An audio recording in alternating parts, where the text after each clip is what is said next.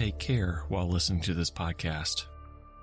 It discusses criminal activity, including violence, abduction, and murder, sometimes involving children. Also, any opinions in these episodes are solely the opinions of the creators telling the story. Suspects mentioned in these tales are considered innocent unless proven guilty in a court of law. And these are real stories about real people. The most important thing we can do to honor the victims and their loved ones is to play an active role in our criminal justice system, remain vigilant in understanding our surroundings, and support organizations that work to make sure that stories like these remain the exception and not the rule.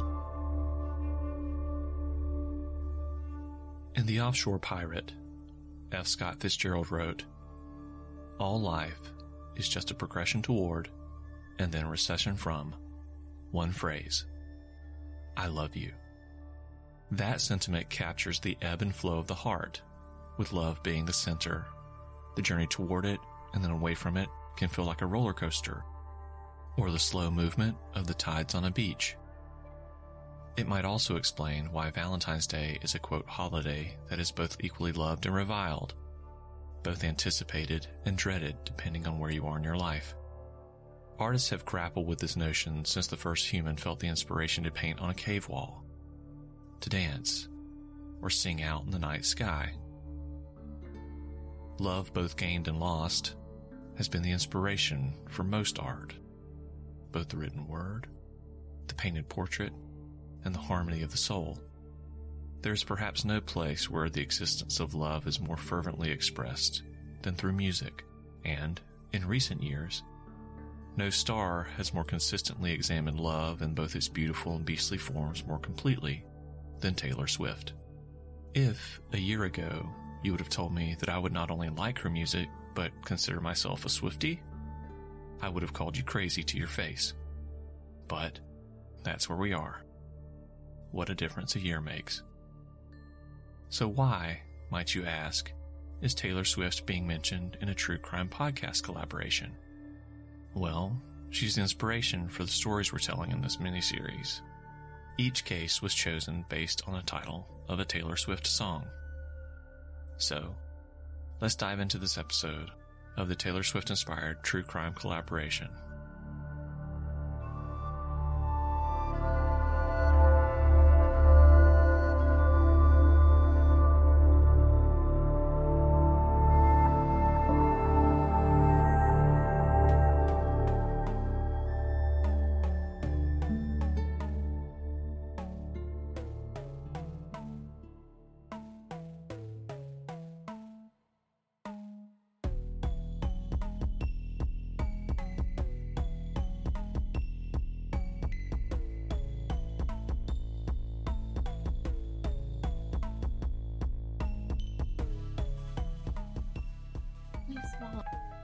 Darkcast Network. Welcome to the dark side of podcasting. Welcome to Murder and Mimosas, a true crime podcast brought to you by a mother and daughter duo. Bringing you murder stories with the mimosas in hand. Just a quick disclaimer before we get started. Our show is Murder and Mimosa. It's a true crime podcast. This means that we do discuss crimes, including but not limited to disappearances, murder, and sexual assault. All our episodes are told with the respect of the victims and the victims' families in mind. We strive to ensure that we provide factual information, but some information is more verifiable than others. With that, grab your mimosas and let's dive in.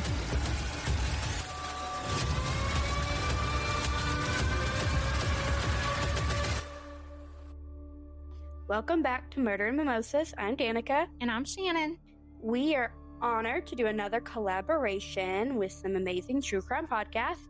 If you're a Swifty, and should be extra exciting since she just announced her new album coming out, then you will be all in for this collab because each of these episodes are inspired by a Taylor Swift song.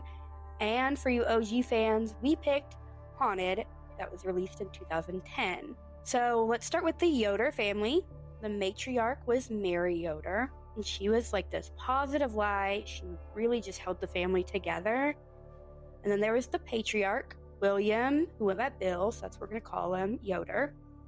He was a hardworking man. He truly adored his family.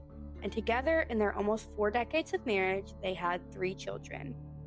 Just a year after their nuptials, they welcomed their first little girl, Lana. Two years later, they were blessed with another little girl, Tamron. And then a decade later, they had their last child, a boy, Adam. 10 years? That sounds like a happy accident. I'm sure he was, but the entire family was super happy to welcome him. Mary and Bill both became chiropractors and they ended up starting a business together. And that was like the pinnacle in their community. Both of them were. This office that they had where it was. Um, so Mary was way more than just a mother, a wife, and a doctor. She was really like super optimistic. She loved everyone she encountered, especially her patient. They talk about her a lot as being like part of the family. She just was super caring and loving. And then Bill was way more than just a father, husband, and doctor as well. He was a provider, he was just the rock for the family. And people talked about him being very just strong, stoic type. They both sound like amazing people, but I have to say, they both sound like those people that light up a room. Oh, Lordy. They both are amazing people, and they both do light up a room, but let's see how that plays out for them. Um, but for a second, we're going to kind of talk more about their kids, okay? So there are quite a few dynamics that play a role in this case, and we kind of have to dive into all of them to really make sense of everything. Getting my board and red strength ready out now. You will probably need it for this one, but let's start back with the three children. So we have the oldest, uh, Lana, like I mentioned before. So she's married with children, and she kind of followed in her parents' footsteps to some degree. She became a medical doctor. However, once like starting to have children, she became a stay-at-home mother to care for them. While she is still living in New York, which is where the Yoders, Mary and Bill, live, um, and where she grew up, she moved to Suffolk County, which is about five and a half hours south of her parents, who were in Utica, New York. I can't imagine being that far away from my grandbaby, but of course, that's just me. Yeah, y'all moved to live closer to your grandbaby. Yes. You know, everyone's different, and they have like a whole business that they've created from the ground up. I can't imagine it's easy to move, and you can't help it if your kids leave. No, but I will stalk you and follow you wherever. Good to know. the middle child, Tamron Yoder, I couldn't find as much information about her. I know that she moved away from home. I don't, I couldn't really find anything about if she had any romantic relationships. Doesn't seem like she had any kids, and I couldn't find what she did for a living. She was definitely like the epitome of a middle child. Like, as I'm searching yeah. for her, like, there's a lot about the oldest, there's a lot about Adam, there's very little about Tamron. Okay, nobody seemed to be worried about what she was doing. Um, she didn't really know much about what was happening in her parents' daily lives. She was really just kind of disconnected from the rest of the family. Middle so child just, syndrome. Yes, it fit. And then we have Adam Yoder. He is the youngest and the only boy, and he still lived in Utica. He was going to work, and part time, he was also um, working as the, man- the office manager at the chiropractic clinic. So Adam had this on again, off again relationship with a woman that was like just a few years younger. Her name was Katie Connolly. When Adam's schedule picked up, he started talking to his parents and he ended up convincing them to let Katie split the office hours between the two of them. Since they both were in school, this just worked out really well for both of them and it made sure that the office was being manned and someone was there to check in guests. Mixing business and pleasure is never a great idea, especially if it's your parents' business. Well, Mary and Bill definitely had some reservations about this idea, but Adam just assured them that the couple would keep business and pleasure separate. And with a little persuasion, his parents finally came around and they agreed. And Adam already didn't tell his parents much about his like personal life, so it wasn't really that hard for him to keep his private life like away from his parents. And um, you know, they only talked about work with Katie, so they weren't like prying for information. So it didn't seem like it was really an issue to keep the two separate. And Katie quickly became a fixture at the office, greeting guests, checking them in, handling bookkeeping, and scheduling appointments. And the Yoders had no complaints, and Katie was a good worker. She was very timely, she was friendly, she worked really hard. So when Adam wanted to leave the practice to focus more on school and other things, the Yoders agreed to allow Katie to work full time as the office manager, and Adam completely left the practice. Now, while things might have been great on the business side for Katie and Adam, pleasure side was crumbling. Mm. Adam and Katie always had like a bit of a tumultuous relationship, which you probably figured from the on again, off again. That's not normally Mm, like right. a good relationship. But at this point, they it really started to go downhill and deteriorate. So one of their quote unquote off periods, right? Katie had sex with a friend of Adam's. And this was something that Adam could just not move past. Like he couldn't seem to get over it and told Katie that he was through for good this time. So he said, We are never, ever getting back together. You could say that, though I don't think that he said it just like that. Oh, But, you know, Adam was unable to cut contact with Katie completely, though. Why? I know he worked for, or she worked for his parents, but that really has nothing to do with him anymore. Yeah, and it actually had nothing to do with Katie working at the Yoder's clinic, but on during their one of their on periods, Katie had made an offer to Adam and offered to loan him some money to help pay for some debt and buy a new car. At the time, even Adam was pretty apprehensive to accept, but with some insistence on Katie's part, like her saying, you know, I want a life with you and like this is what you do, he finally agreed. This debt, though, kept Adam tied to Katie, which I think was really what she was hoping it would do. He still owed her a substantial amount of money, just under twenty-three thousand. Whoa. Where's she? She's just working as an office manager. Where's she getting this kind of money? Keep that. We're gonna come back to Okay. that. There were lots of text exchange between Adam and Katie that showed like their love-hate relationship for one another. In reading many of these, only one really stood out, and it was during one of their off periods in 2013.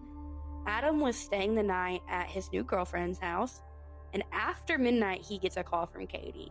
And it, to Adam, this is really odd because Katie doesn't really call anymore, and she would text occasionally, but calls were rare and definitely in like this late. So he was concerned that maybe it was like an emergency situation. So he steps out of the room, so not to wake his girlfriend and probably for her not to hear him calling his ex back at midnight, and calls Katie back, but she doesn't answer. So he shrugs it off, you know, maybe it was a drunk dial type thing, goes back to bed, and doesn't hear from Katie again until the following evening, when he gets a very long, detailed text from her about why she had called the night before. She said she had drove herself to the hospital because she was pregnant with Adam's child, but had a medically induced miscarriage.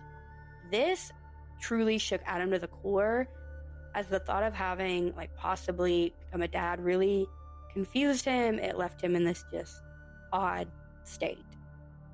In a state of shock, still, Adam knew Katie had obviously been through something really traumatic, and he left his girlfriend's house to go comfort Katie. Mm, that's sweet of him. I wonder if his girlfriend thought that. right. Well, the text exchange between the two as he headed her way doesn't seem very sweet, though. We've got these written out, so how about this? I'll read Adam. You want to read Katie? Okay. Okay. God, Katie, life isn't fair. I know. That's why we have to make the best of it. Do what we want. I'm sorry. We would have come to the same conclusion anyway, if we had talked about it or not. We're going through our own things. You expressly told me you didn't want a child. I respected that. Damn it, Adam, if you had said otherwise. Things I say don't give you the right to make decisions that involve me by yourself. I'm so torn up and hurt and confused now. And while that was the end of their text exchange about the subject that day, the two of them would continue this back and forth for the following few days. Again, if you'll be Katie, I will be Adam. I didn't want to do this alone, and you didn't want to be there. Two weeks later, you're ready to have kids? You wouldn't have been alone. I'm not a piece of shit. You were quite clear. I was very alone. What does it change? You don't want, want to be tied down. That was the life. You left me alone.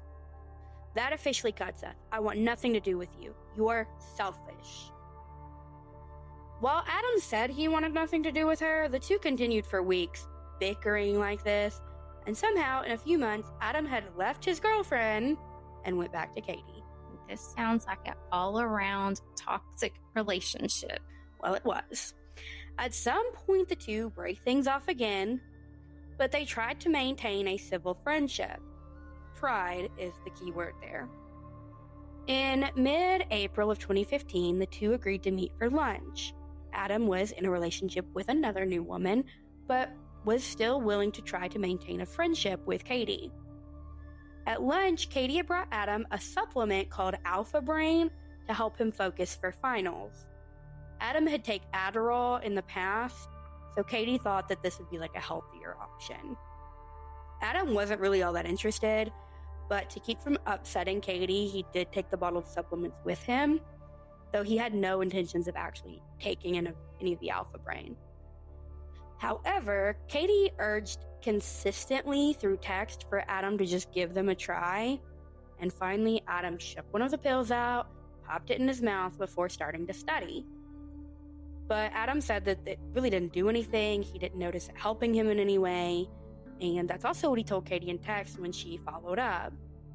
Days later, Katie is again pushing for Adam to give the Alpha Brain another try. So, why is she so worried about Adam taking the supplement, though? She never says, but we may have some speculative answers later, so we'll circle back to that too. Put a pin in that. Okay. Lots of pins in this one. So, within that same week, though, Adam comes down with what he thought is like really nasty stomach bug, possibly even the flu. His dad calls his eldest daughter, Lena, Lana, whatever her name is, I can't, I don't know if I'm even saying it right, to ask what they should do for Adam. Why did he call her? She's a physician, remember? Oh, that's right. Well, what advice did she give? Well, because Adam had it coming out both ends, if you know what I mean, uh, his sister recommended, like, their dad take him to the ER for fluids just to avoid dehydration. And so Bill loads Adam up and takes him in. And the fluids helped, and he felt a little bit better. But it took Adam like months to actually feel normal again. That must have been some bug.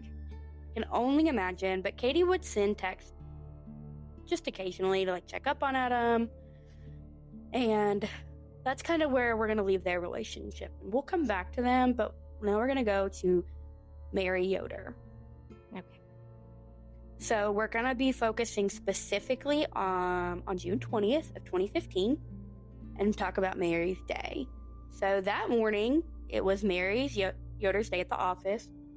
Many days, the couple, Bill and Mary, would like do split shifts. But on this day, it was all Mary. So Bill still woke up early. No alarm clock would be needed. I would be annoyed to wake up early if I didn't have to work. Me too. But while Bill didn't have to work at the clinic, he did have things to get done. A honey-do list, probably. Mm, yes. He stayed out of Mary's way as she rushed around the house to get ready by doing his morning workout. Katie was already at the office front desk when Mary came in, and Mary came in as her usual bubbly self. She handled her appointments, she chatted with clients, just being super exuberant, which is basically how everyone saw her. So, Mary was very into herbal supplements and shakely protein shakes. And that's often what she had for lunch on work days since she was really busy between clients. Is shakely the pre made protein shakes or the powder that you add to the liquid and mix it up on your own and shake it? It is actually the powder kind that you can add in and you shake it up. Probably why it was named Shakely. On this That day, makes sense. yeah.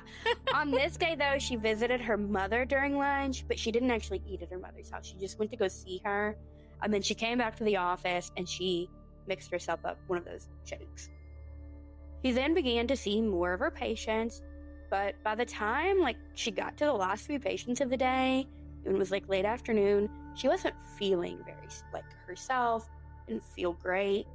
And a longtime patient had come in to see Mary right before close and was concerned because Mary was super pale and her demeanor was just off. She wasn't chatty. She was like just not herself. Not lighting up the room. Right. And normally Mary is super attentive with her patients, super friendly. And this time though, she would like leave and step out in the hall a lot and she just wasn't lighting the room.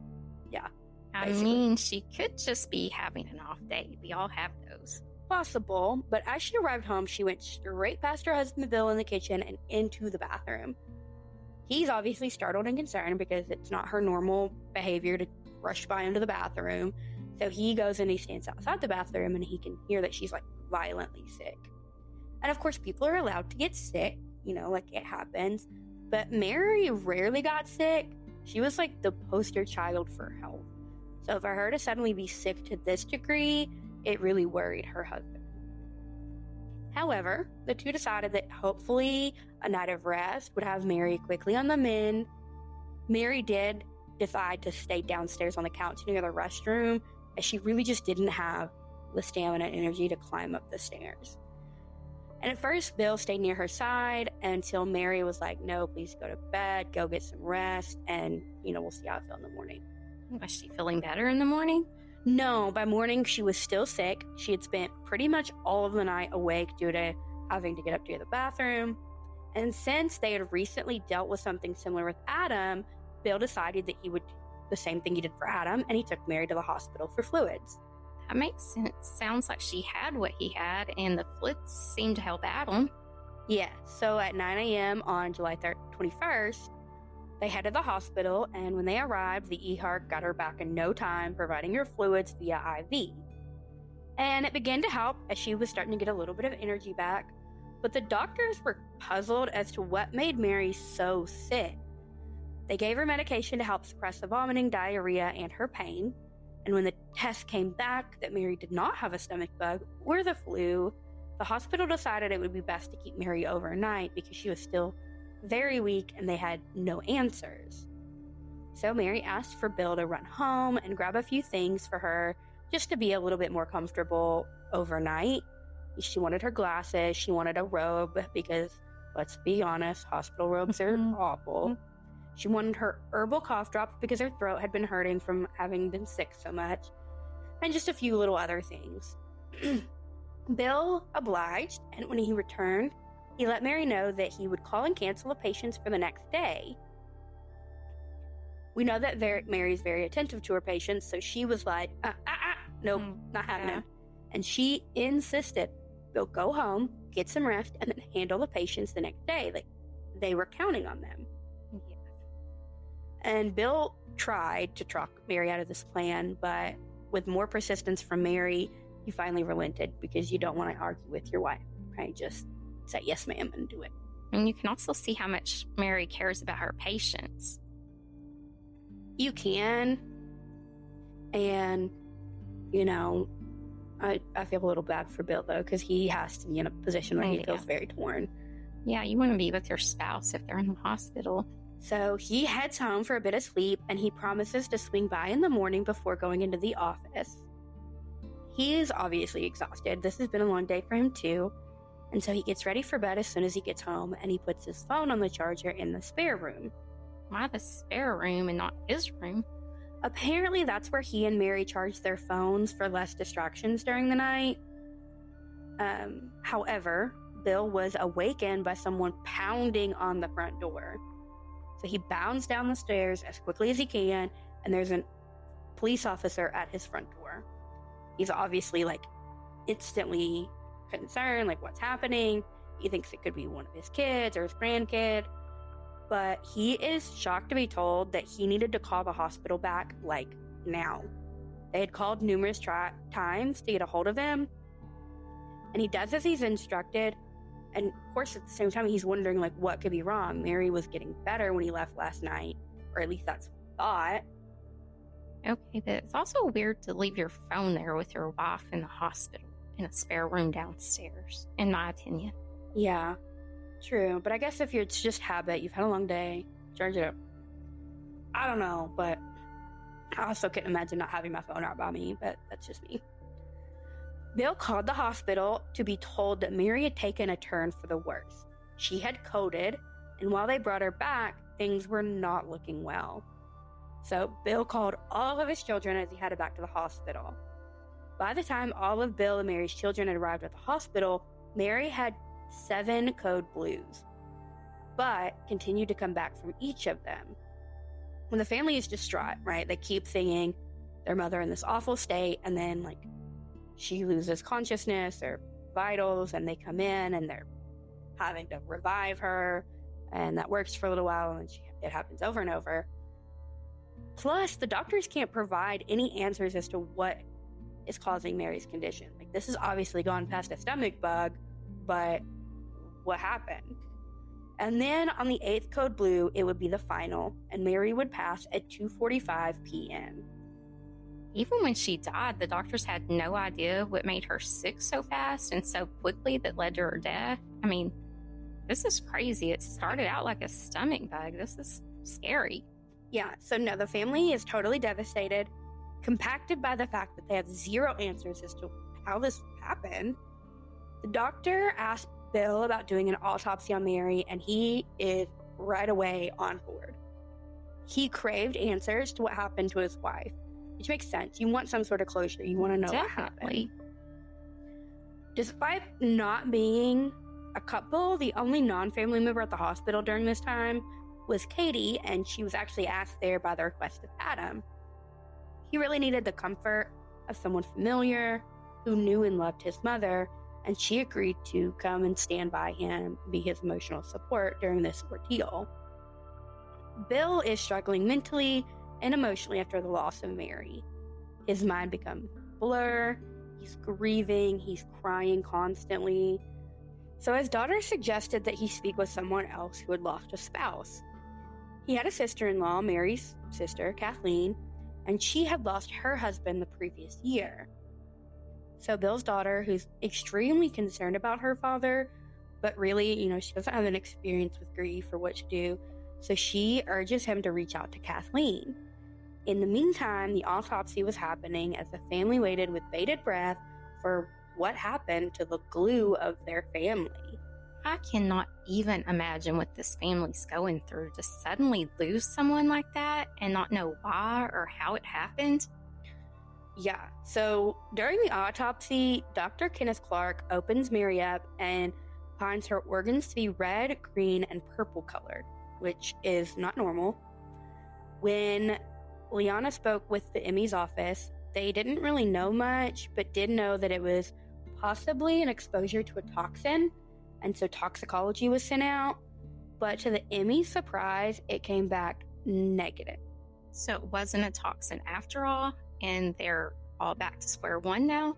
Well, they're not so sure, so they have sent out for another test that looked for what they referred to as more quote exotic toxins. But that came back negative as well, and now they're down to like very little blood, meaning the next test would be the final test that they could do. So Clark is determined and he wants to find answers to what happened. So he's recommended by another ME to go to the Poison Control Center and talk to the doctors there since he thinks that it could be a toxin. They may have some information that could be helpful. So he did just that, taking all of the information about Mary with him, including like the medical records the doctor's office, the hospital. Are you looking for your next true crime podcast? Do you crave stories that have mystery and suspense? Well, look no further. Introducing Love and Murder, the podcast that dives deep into the world of relationships gone horribly wrong. Every week, I take you on a journey through the dark side of love, where passion turns into obsession, families become enemies, and romance turns to murder. From mysterious mysteries to suspenseful suspense, I dive deep into cases of love gone wrong. So, why should you listen to Love and Murder? Because this is not just another true crime podcast. We're your partners in crime, not Guilty! Your storytellers and your weekly dose of suspenseful entertainment. How many times have I said suspenseful? So, what are you waiting for? Join the Love and Murder family and become part of the Lamb community. Tune in every week for a new episode that will keep you hooked. Go ahead, hit that subscribe button now. Love and Murder, because you're either someone's last love or their first murder.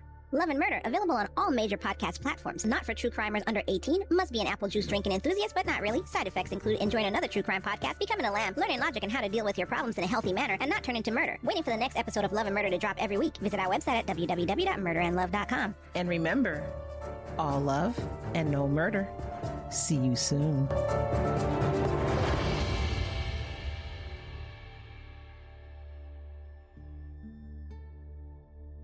So they were able to narrow it down to colchicine. So, what is that exactly? It's an anti inflammatory and it's prescribed for Mediterranean fever and gout.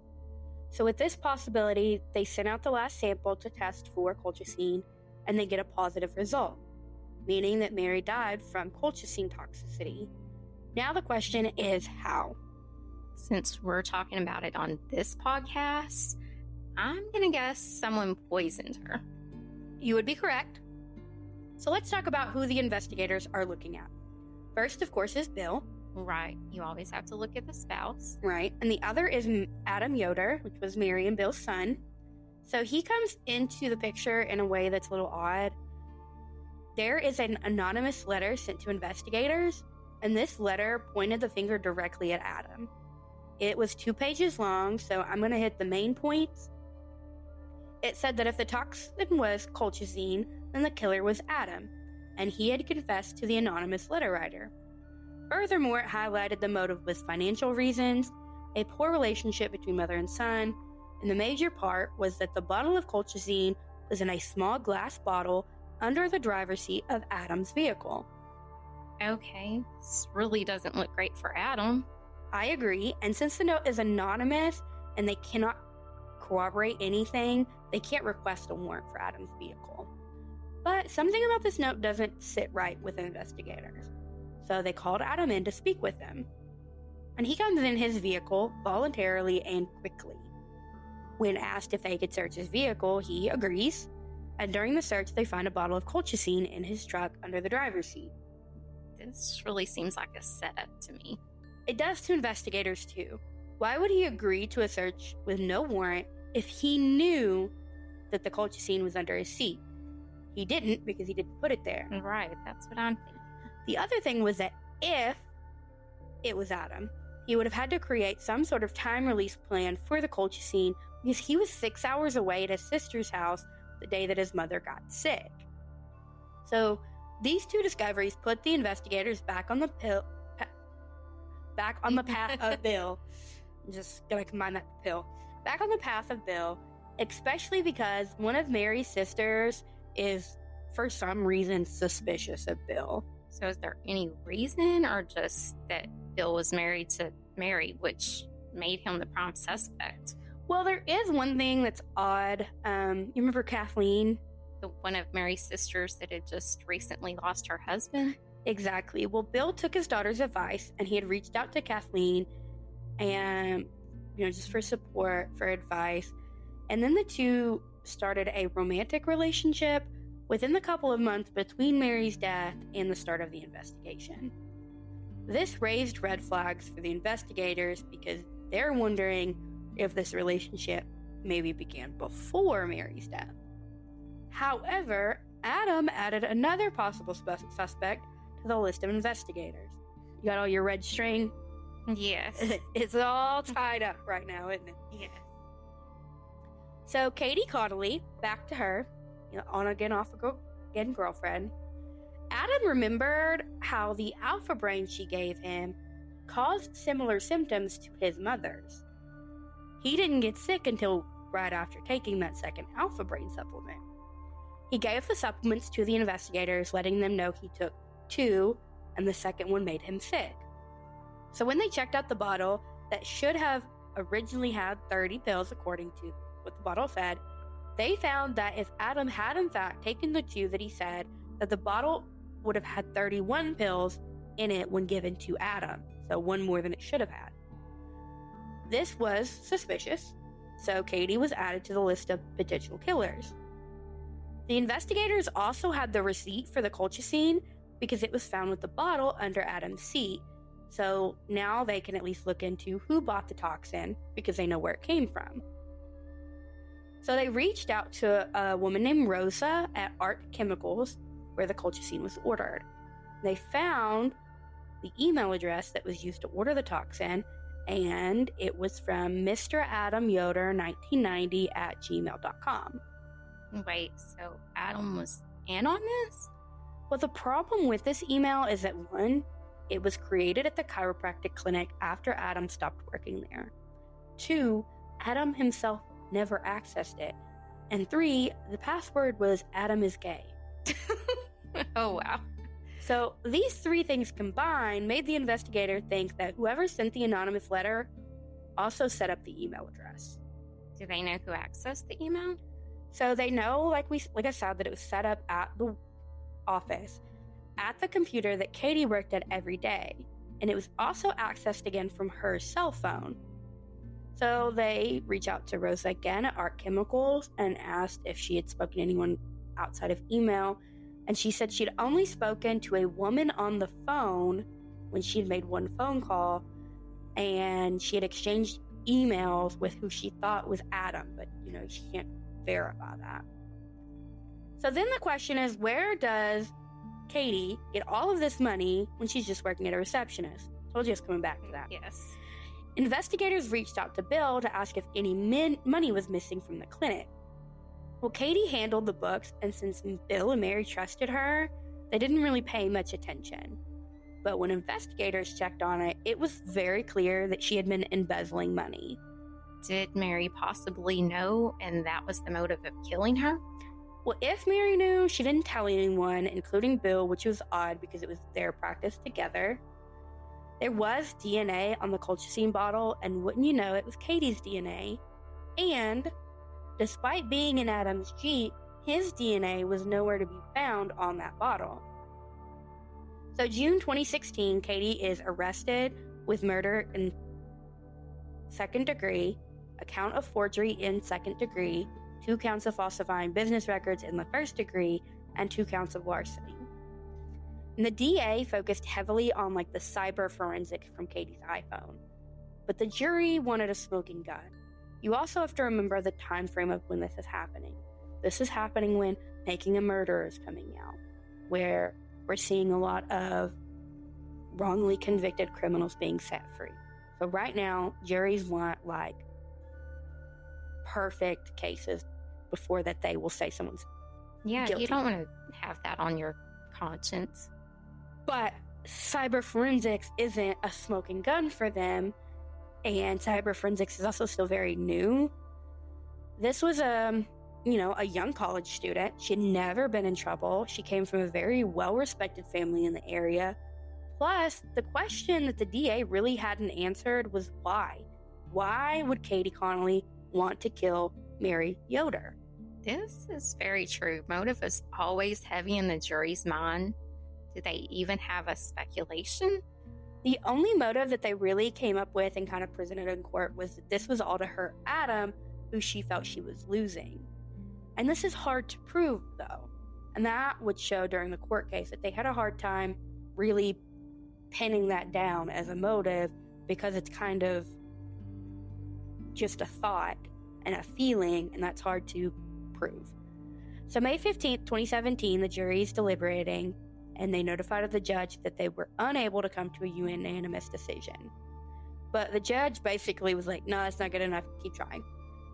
And they did for three more days before coming to the same conclusion on May 18th. So a hung jury and a mistrial? Exactly. The DA nut though, they're they're not going down like that. They're not done with this case, and a new court date is set for June 2nd, 2017. Between the time that the hung jury happened and the new trial, more things start to come to light as investigator investigators dig even harder into Katie. Also, at the same time, a lot of warrants they'd put in for like Google searches and things came back as the trial's happening, but they can't put that in now. But they can during. The why did they rush to, to trial? I mean, it I guess like they- they, didn't have their ducks in a row before they went to trial. Well, I don't think they did either personally, but maybe they felt it was strong enough with what they had. So things are coming to light. They're really looking into Katie, um, and they're, I mean, they're determined to get this conviction on the second go around, which is has been pushed from June to October. So they decide that they're going to look at the medical records for that supposed miscarriage, which they found nothing because it apparently never happened. She never went to the hospital, so she never had a medically induced miscarriage, meaning that was all fabricated. They also got some backup data from when Adam had backed Katie's phone up on his laptop. When he told this to the DA, this helped show that she had planned this for quite a while. Seems like a really major oversight from the previous trial. True. But Adam thought he had mentioned it to the DA before, but they are adamant that he did not. But it was like Pandora's box of evidence. It showed her searching for poisons and seemingly settling on col- colchicine. By the time they were done, it showed how Katie had lied to everyone, and she didn't look as much like that college sweet student that she did in the first trial. On November 4th of 2017, the jury began a two-day deliberation. They found her not guilty of second-degree murder. Wait, she was not guilty? On that charge, yes, but what was found guilty of manslaughter in the first degree, and she was sent to 23 years. While most of Mary's family is happy with the sentence, two of Mary's sisters still believe Katie's innocent, and this is all Bill's doing. So tell us what you guys think.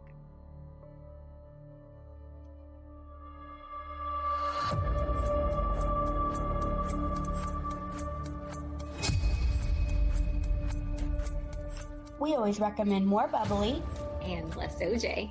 Cheers!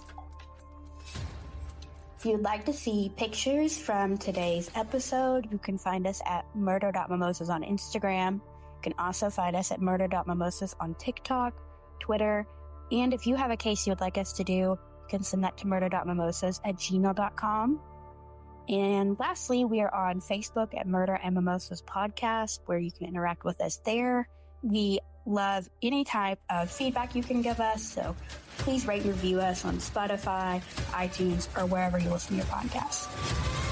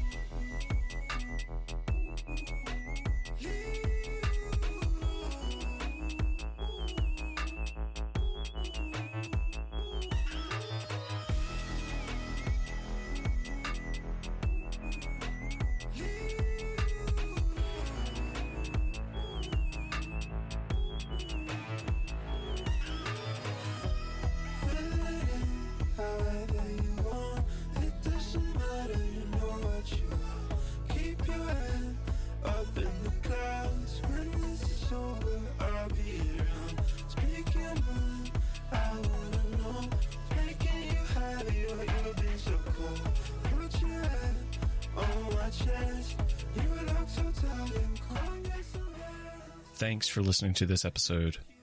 Check out all the other tales in this limited series featuring Extinguished, Deep Dark Secrets, Murder and Mimosas, True Crime Connections, and of course, Santa May Be a Criminal. Be nice.